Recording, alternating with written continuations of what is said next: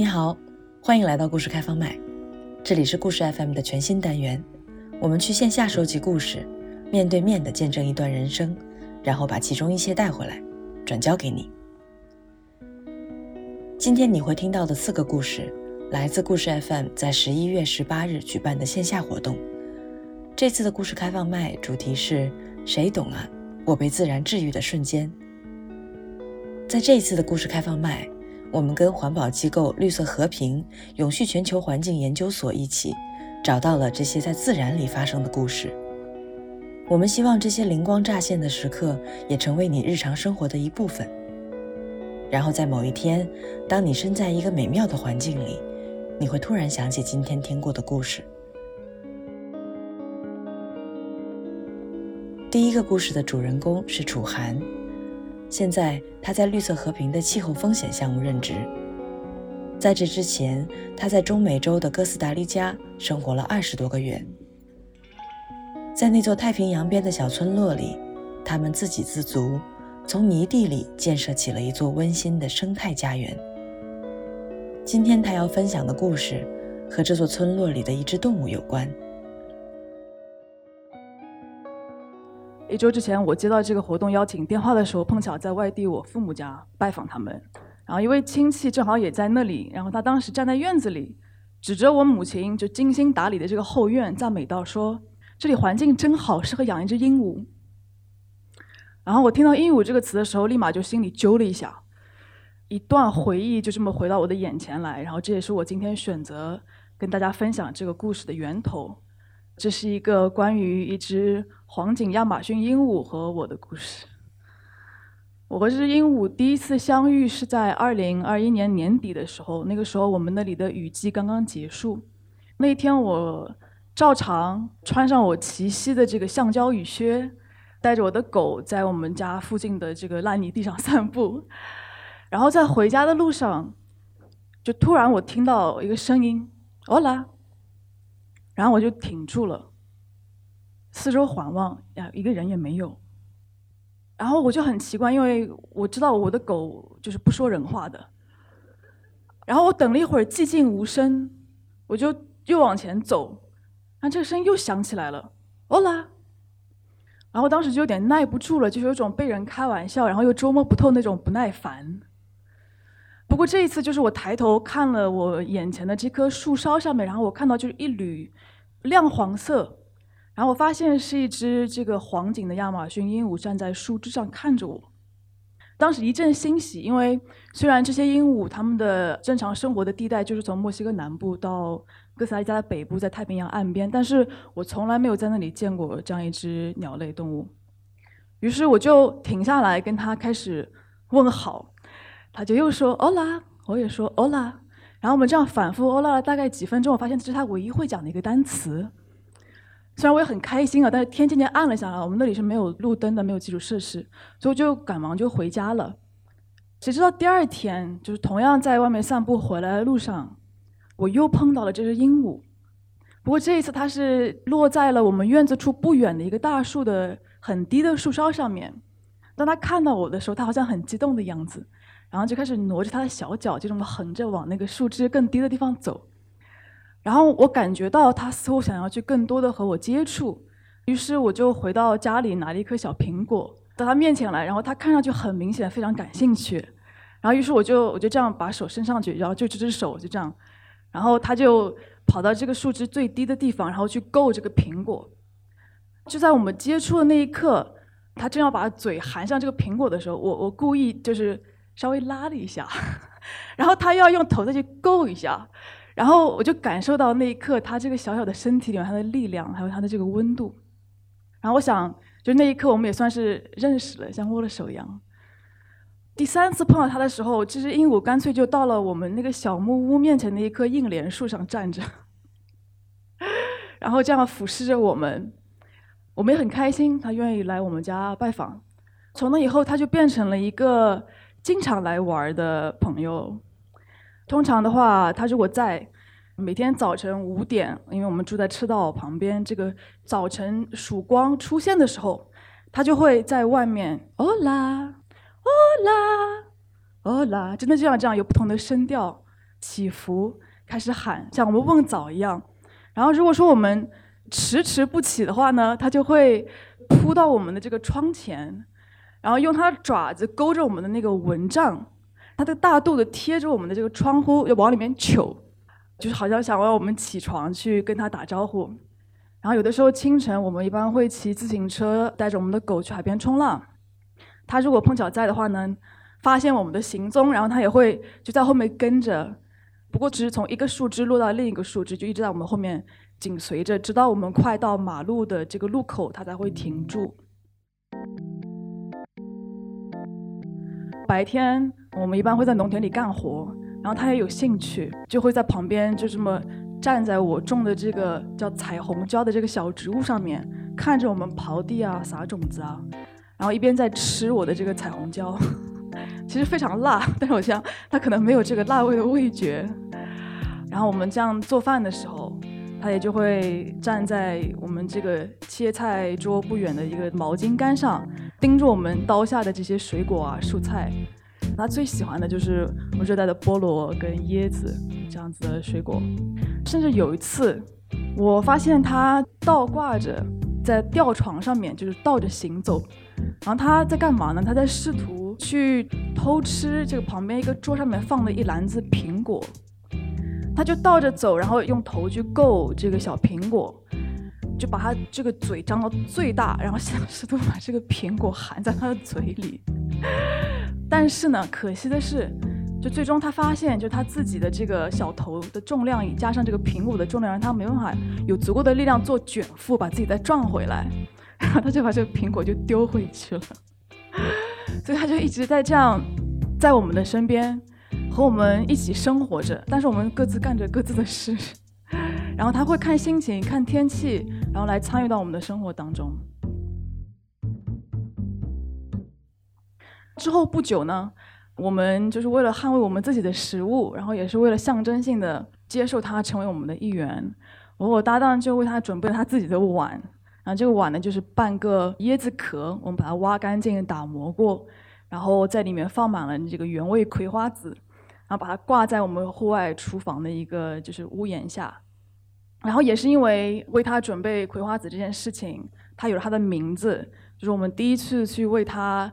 到食品店去买葵花籽的时候，这袋葵花籽上面印了一只黄金亚马逊鹦鹉，长得跟它一模一样。然后这个袋子上面印的这个词是 Kiki，我想应该是这个牌子，所以就从此我就这么叫它了，它就是成为了 Kiki。它在我们的生活当中，其实现在想起来，有像是一个主人，又像是客人，因为它想来就来，想走就走。然后自从我们给它有了这个碗之后，它也来得更加频繁了。然后我们通过跟他相处的更多的经历，然后也发现他其实不只会说“欧拉”，他也会吹口哨，他也会学狗叫。最特别的是，他会学摩托罗拉的手机铃声。不过最令我难以忘怀的其实是他的笑声，也是唯一一次我听到他笑。这个场景呢，其实就是在来年的旱季的初始二月份的时候，我同样在日落时分带着我的狗在地里散步。然后这一次我们是在我们家院子的背后这块地上面走路。说实话，我是去勘探的，因为前一天这块地来了一波人，是这个地的主人以及一群工人，他们开着推土车来把这块地全部推平了，他们所有的植被都被打倒，那种赤裸裸的景象让我当时觉得非常痛心。他们是希望想把这个地卖出去给要建房子的人。看到这里的时候，我就开始陷入了沉思。我就在思考，是不是我的存在让这块净土开始被开发和利用？就在我沉思的这个时刻，我就感受到一股气流从我的头顶上方过去，紧接着就伴随着一种剧痛，就是我明显的感觉到有个东西抓着我的肩头的这个皮肤，然后在咬我的后颈部。因为它在我的视野以外，我不知道是什么，但是当时非常恐慌，我就用手在这边拼命的把它推掉，但越推越拉扯越痛，然后我一边在高声的尖叫，纠缠了一阵子之后呢，这个东西终于就是放手了，然后落在了我面前的这个地上，然后令我震惊的是，这竟然是 Kiki，他开始就是拐着他那个小脚，就是内八字这样在往前走，然后他边走边在大笑。就像这样，哈哈。哈哈哈哈哈，真的像这样，就比比我模仿的更加恐怖。然后我个我个人的笑声其实并没有这么狰狞，我不敢相信他的这次袭击就是也让我留下了伤口。在这次意外之后呢，我其实很久没有见到过他，我不知道他去干嘛，发生了什么。不过也不知道多久过去之后，有一天早晨，就是我们又在醒来的时候，听到屋子外面这个阴阳怪气的“啦”的声音，然后他就这样自然而然又回到了我们的生活当中。就虽然一开始我对他有些戒备，我搭档也是，但是后来我们去做了一些资料的收集，发现就是雄性的亚马逊鹦鹉，它们在配偶期会有一些情绪上的躁动，所以我们也会这样去理解它。虽然我心里面其实一直以来都相信，它那次的袭击是对人类活动的一种反击，因为其实这些鹦鹉它们在野外的时候，有的时候会寄宿在白蚁窝的空洞里面。而我们家背后这片被推平的土地上，就至少有一棵树上面有大概我怀抱这么大的一个白蚁洞。所以在那个层面上，我觉得可能是我们的行为、我们的选择，导致了他所做出他的选择。去年的十一月份，我在哥斯达黎加的生活暂告了一个段落，我把这个家园交给了我的搭档去打理，然后我打包来了北京。听说在我走了之后呢，Kiki 再也没有去过我们那里。我搭档很早以前就跟我开玩笑说，Kiki está enamorado de ti，就是他爱上了我，陷入了爱河。然后我想，也许也许是这样，因为他的确瞄上了我，然后就从天而降进入了我们的生活。但是我想，他选择来到我们的生活，其实也是我们一系列选择的一个结果，因为我们在那里的存在，我们选择去尊重这片土地，我们选择去守护它，选择和这片土地中所有的生命一起共存和成长。其实我一直相信，就是自然界中很多无形跟有形的力量和我们都在双向的选择。只不过有的时候我们选择换来的是一只亚马逊鹦鹉，有的时候换来的可能是极端天气、战争，一个更热、更干、更加苦难的地球。我想，就是最后这个自然会选择让什么力量来到我们的生活当中，就是要看我们自己。谢谢大家。第二个故事来自科普作家花石，或许你听过他的微博 ID“ 花落成石”。他写过一本书，叫《逛动物园是件正经事》。不过今天他要分享的故事，你在动物园里大概见不着。大家好，我是花石，我是个写科普的。就我写的那个内容呢，主要是生态保护这个方面。所以说呢，就是像我这种人，就经常跑野外，经常到一些无人区去。说你像我在半个月之前，然后去了趟新疆，去了一个无人区，那个无人区叫做阿尔金山无人区。这个无人区呢是中国四大无人区之一，在西藏和青海的羌塘和可可西里那两个无人区里面，其实有路，你就算不进去，走那路呢也可以擦边而过。还有另外一个就是罗布泊，罗布泊的那个无人区呢，以前是有旅行的，后来因为死了人，然后被禁了。其实以前也比较容易进去。最难进的呢，就是这个阿尔金山无人区。就这个无人区特别厉害，就厉害到就是我每次回来之后，然后跟人吃饭，就是可能说到第三句话就说：“哎，我刚去了阿尔金呢。”所以说我今天呢，就在这个场合和大家讲讲我去阿尔金的一些经历。我们去到无人区之后呢，就在那儿是会宿营的，宿营扎寨。就其实我们呢，我们这老出野外的人呢，我们并不太喜欢露营，因为在露营的时候就会遇到有一些挺难受的事情。就比方说，我们在阿尔金扎寨那个地方，晚上负二十度，白天十度，我每天要经受三十度的这样一个温差。然后更难受的呢，就是我们那个营地周围有很多野生动物。我们在那儿扎营的第一天晚上，就当天晚上呢，其实也没发生什么事儿。但是到第二天早上，我们在营地周围，然后就发现了一堆野牦牛粪。然后那野牦牛粪我们踩上去还是软的。就发现来了野牦牛之后，然后就往周围看了一看，就大概一百米的地方有一头野牦牛看着我们。野牦牛是我们在青藏高原区域第二害怕的野生动物。如果你们在野外看到一群野牦牛，其实不用太害怕。一群野牦牛看到人来之后，绝对会马上就溜走，因为那是雌性野牦牛带着他们的孩子。但是如果你们看到有一头独牛，就不要靠它太近。独牛都是雄性。雄性野牦牛的脾气特别糟糕，如果你开着车离它可能五六米的距离，然后你会看到它，哎，它的尾巴翘起来了，然后过一会儿就向你冲了过来，就它脾气就能这么糟糕。我们当时遇到的那一头野牦牛就是一个雄性，但那天晚上他们主动来找我，竟然没找我们麻烦，就当时我们非常惊异，还给我们留下了一点纪念品。因为那个宿营实在是有点太难受了，所以说我们后来改变了一下我们的行程。之后我们在那儿工作的十几天，我们都基本上是住在它的保护站。当时做出这个决定的时候，我们特别高兴。出去有了网之后，然后我们带队的保护区的老师又接了个电话，然后接完电话回来跟我们说，保护站里面有熊。啊？就就我们住的那个保护站吗？对，就我们住的那个保护站。那进熊了怎么办呢？哦，不用太害怕。我们昨天有几个领导要过去，所以说我们搞了二十多个人，然后把那个熊给赶走了。那熊赶到哪儿去了呢？不知道。后来呢，就我们一群人就进了那个保护站。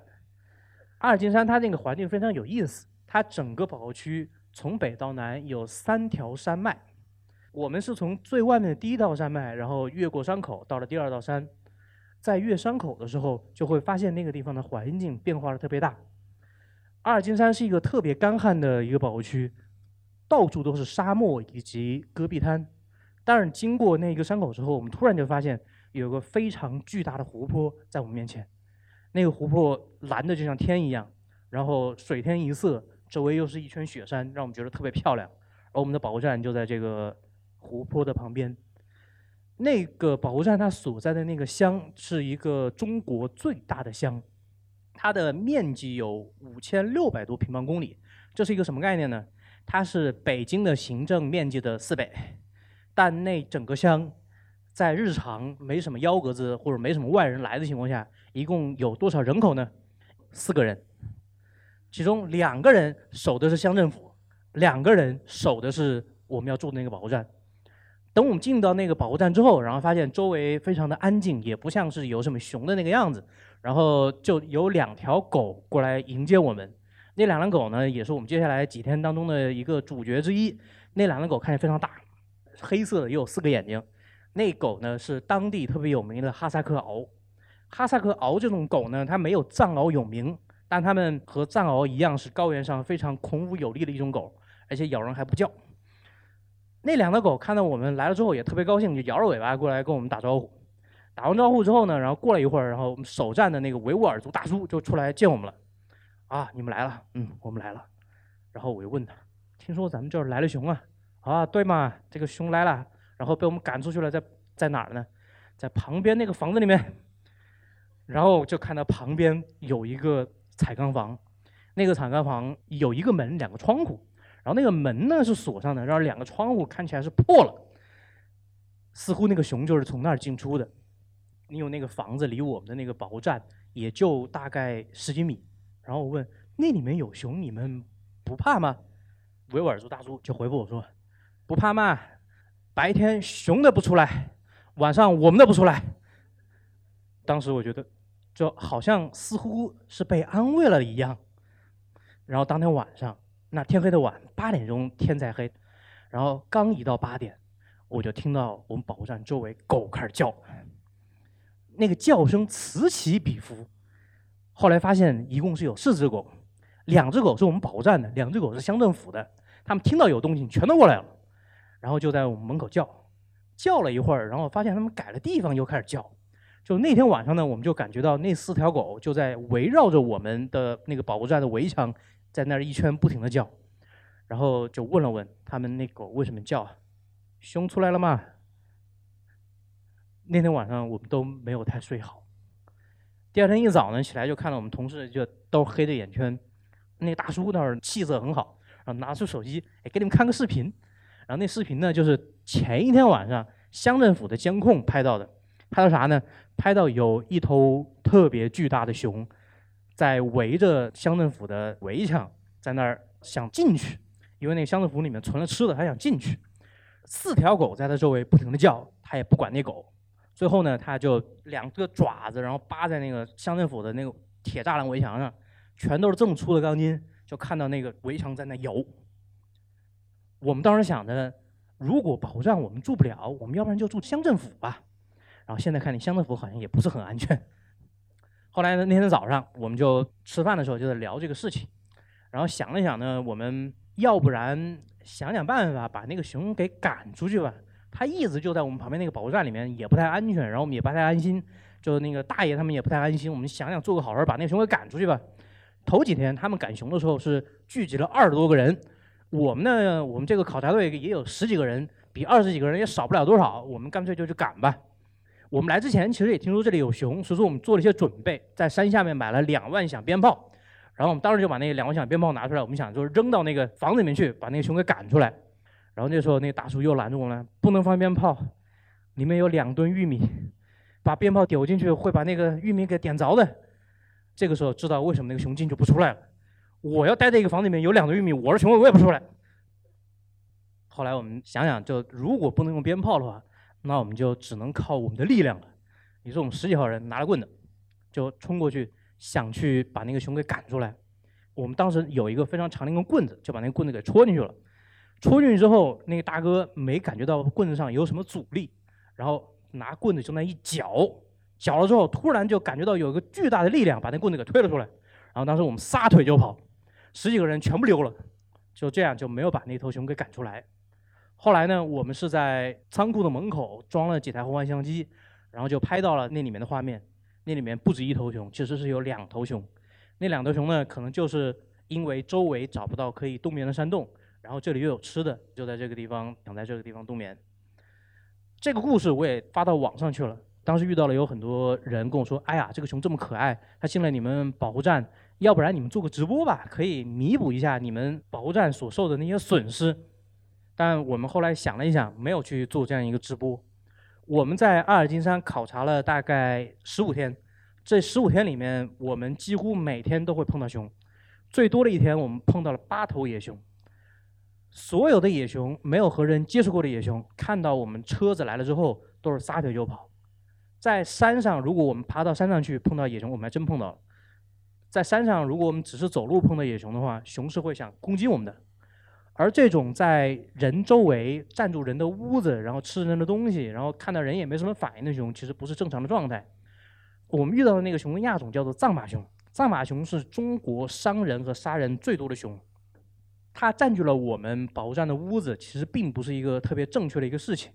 而保护站也在修新的房子，新的房子周围会有非常厚的围墙，在之后也不会用那一个房子来做他们存两吨玉米的一个仓库了。在明年之后，可能就不会有这样的机会，熊不会再进到我们房子来了。其实这样相濡以沫不如相忘于江湖的状态才是比较好的状态。所以说我们一直没有选择去做那样一个直播，因为我们认为呢。做生态保护是有些事情可以做，有些事情是不能做的。那么做生态保护，什么事儿能做，什么事儿不能做呢？就大家可以关注我们这个活动的合作主办方之一的绿色和平他们的账号，就可以知道更多的信息。谢谢大家。第三个故事来自汉堡，他是一位自由职业者，业余时间他和朋友们运营着一个女性的观鸟社群。在讲故事之前。他要先考考大家，在聊这个观鸟之前，我想先考考大家，你们能举出三种鸟的名字吗？就是全称的那种，你可以在心里想一下。如果你心里想的名字有有鸽子、燕子之类的名字，那就太好了，说明咱们的水平差不多。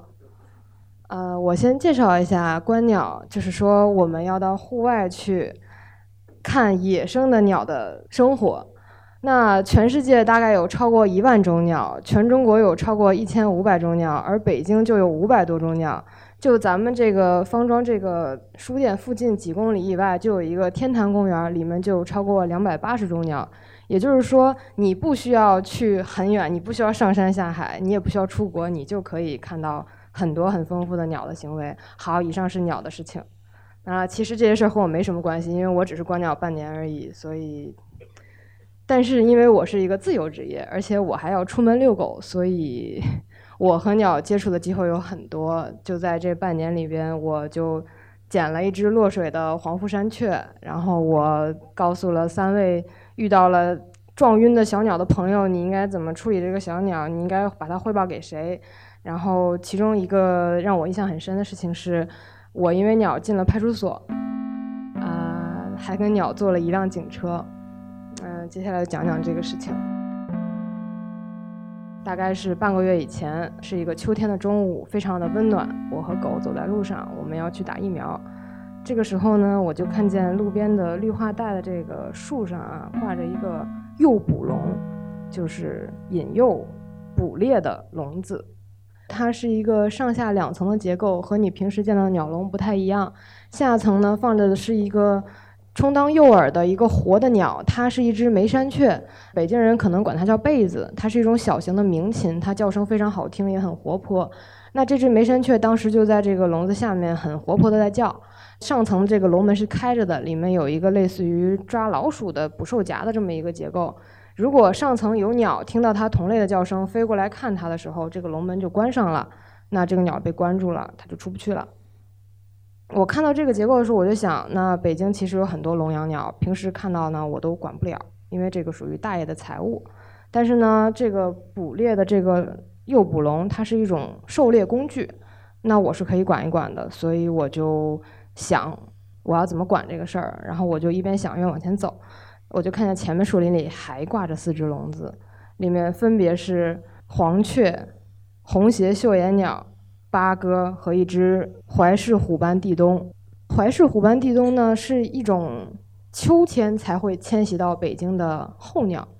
它平时呢很害羞，它都藏在草丛或者是很茂密的灌丛的底部。也就是说，我们在自然界是非常难以发现它的。但其实它的体长有三十公分，是一种比较大的鸟，而且它身上有很多棕色的斑点，你在自然界是很难找到它的。但是呢，这个鸟在自然界有多隐蔽，它在笼子里面就显得有多显眼。所以我看到这个鸟之后，我就报警了。我报警了之后呢，警察很快就来了。但这位民警呢，他不太了解鸟，他跟我说，他询问了大爷，大爷说他也不懂鸟，这个鸟是朋友送的。我说，这个笼子它是一个捕猎工具，而北京市是全市禁猎区，所以这个大爷已经违法了。同时，他挂的那个四个笼子里面，有北京市重点保护野生动物名录上面的鸟，也就是黄雀和这个红鞋绣眼鸟。而且这只鸟就他不认识，我就跟他分开解释，我说这只鸟是一个候鸟，它在北京是不太可能出现的。那它怎么会进到笼子里呢？这说明这个大爷的违法行为很严重。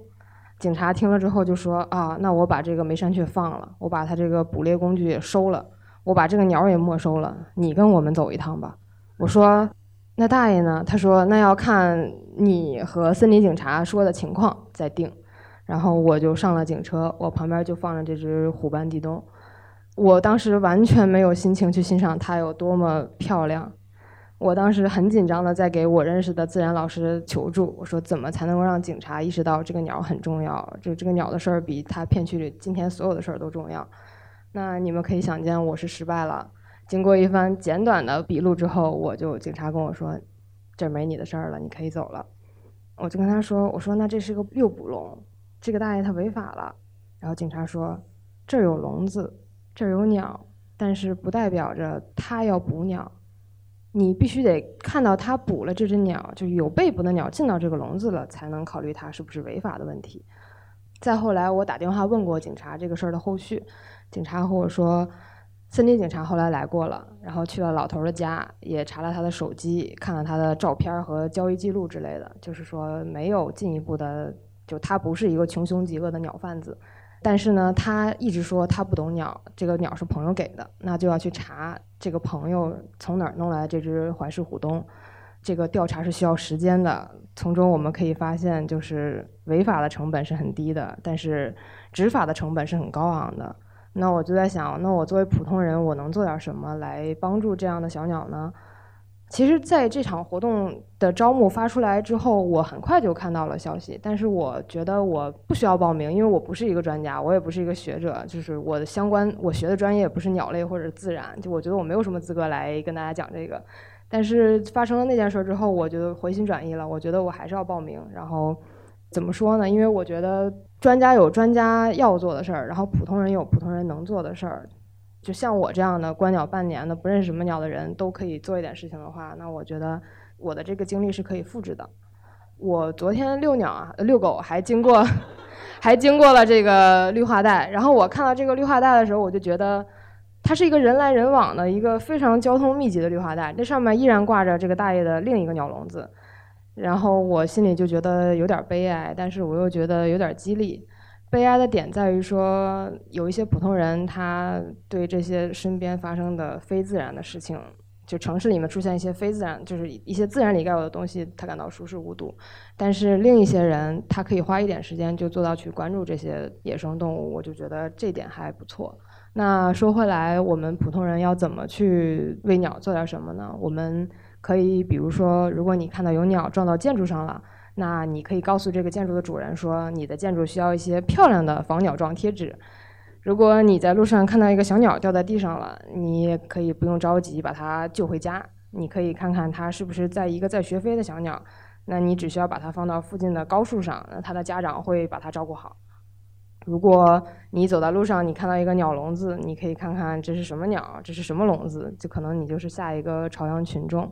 因为据我所知，有一位外籍友人，他就在朝阳区发现了类似的事情，然后他报警了，然后警察把这个事儿顺藤摸瓜查到那个鸟的主人家里，发现他家有很多就是贩卖鸟的这个证据。如果你想更进一步的参与这些事情呢，你也可以选择参与一场公益的鸟类调查活动，去定期的去野外去数一数鸟，这些都是我们可以参与的很简单的事情。然后我的分享到这里，谢谢大家。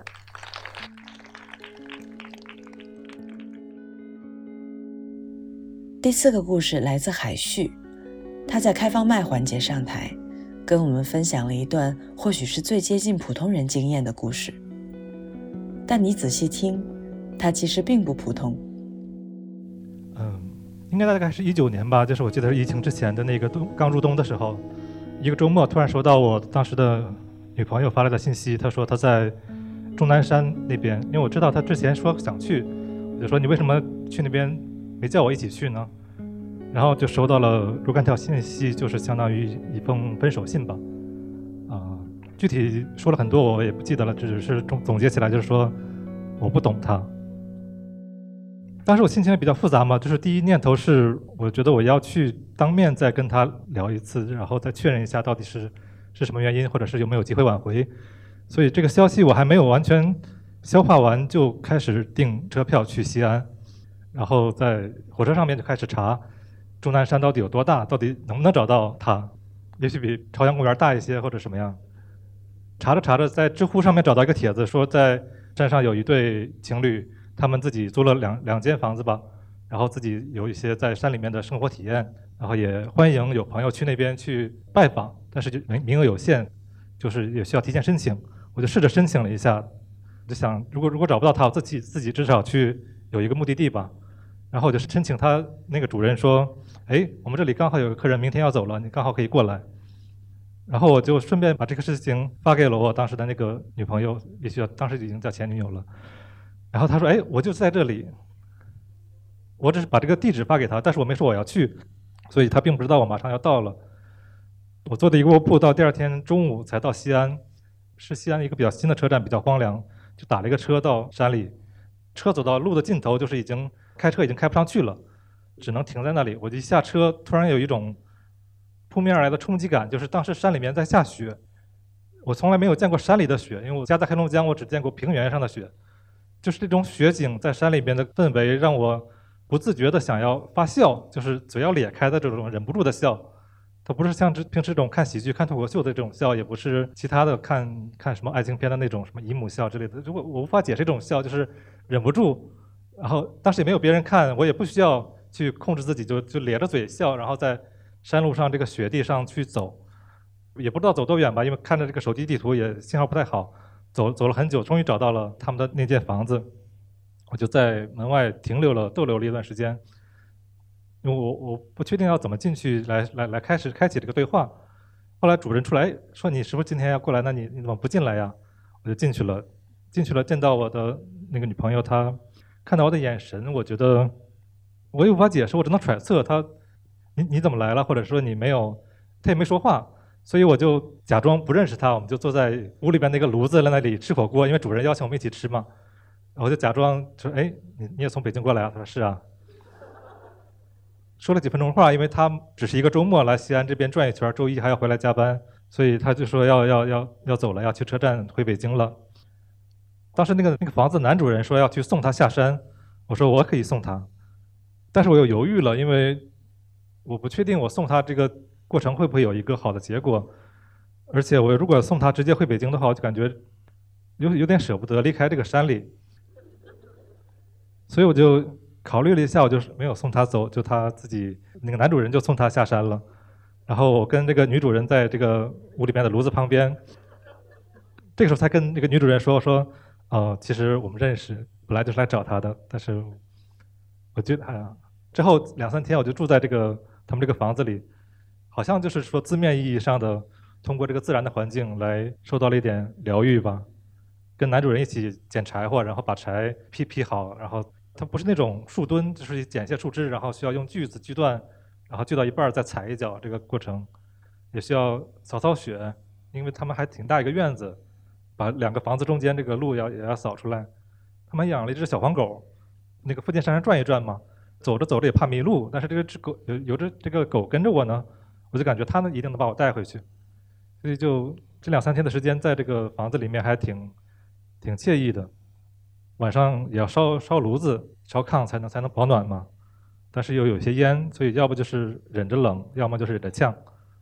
只有在房间的一个特别小的角落，那个里有一些微弱的手机信号，可以保持一点对外的连接，但是也没也没收到什么微信的消息，所以没什么扰。就是微信勉强够，但抖音肯定不够，所以基本还是一个网络隔绝的状态。到第三天，我就我觉得也不太好再过多的打扰这对男主人女主人了，然后就说要告辞了，我就回到，就是准备下山。下山的路也走了。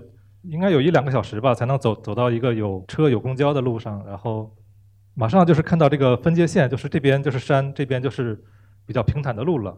应该就是马上离开这个环境，有点舍不得，所以就在最后这个山的旁边找一块大石头，旁边还有河，就坐在这里想最后的享受一段时间的这种城市之外的惬意。然后发现这里是有手机信号，就打了一局王者荣耀，但信号也不是很稳定，所以有点卡。这局也输了，后来就回到西安市里，又在西安市里转了两天，之后就回到北京开始继续的生活。感情那个那个问题就没有没有没有后续了，嗯，就这些吧。当然，你不会每天都遇见野牦牛、藏马熊、黄景亚马逊鹦鹉，但未来的某一天，当你在城市里认出一只鸟。或者在山里遇见一场大雪的时候，或许你会突然笑起来，并且你知道该怎么做。这里是故事开放麦，谢谢你收听，我们下次再见。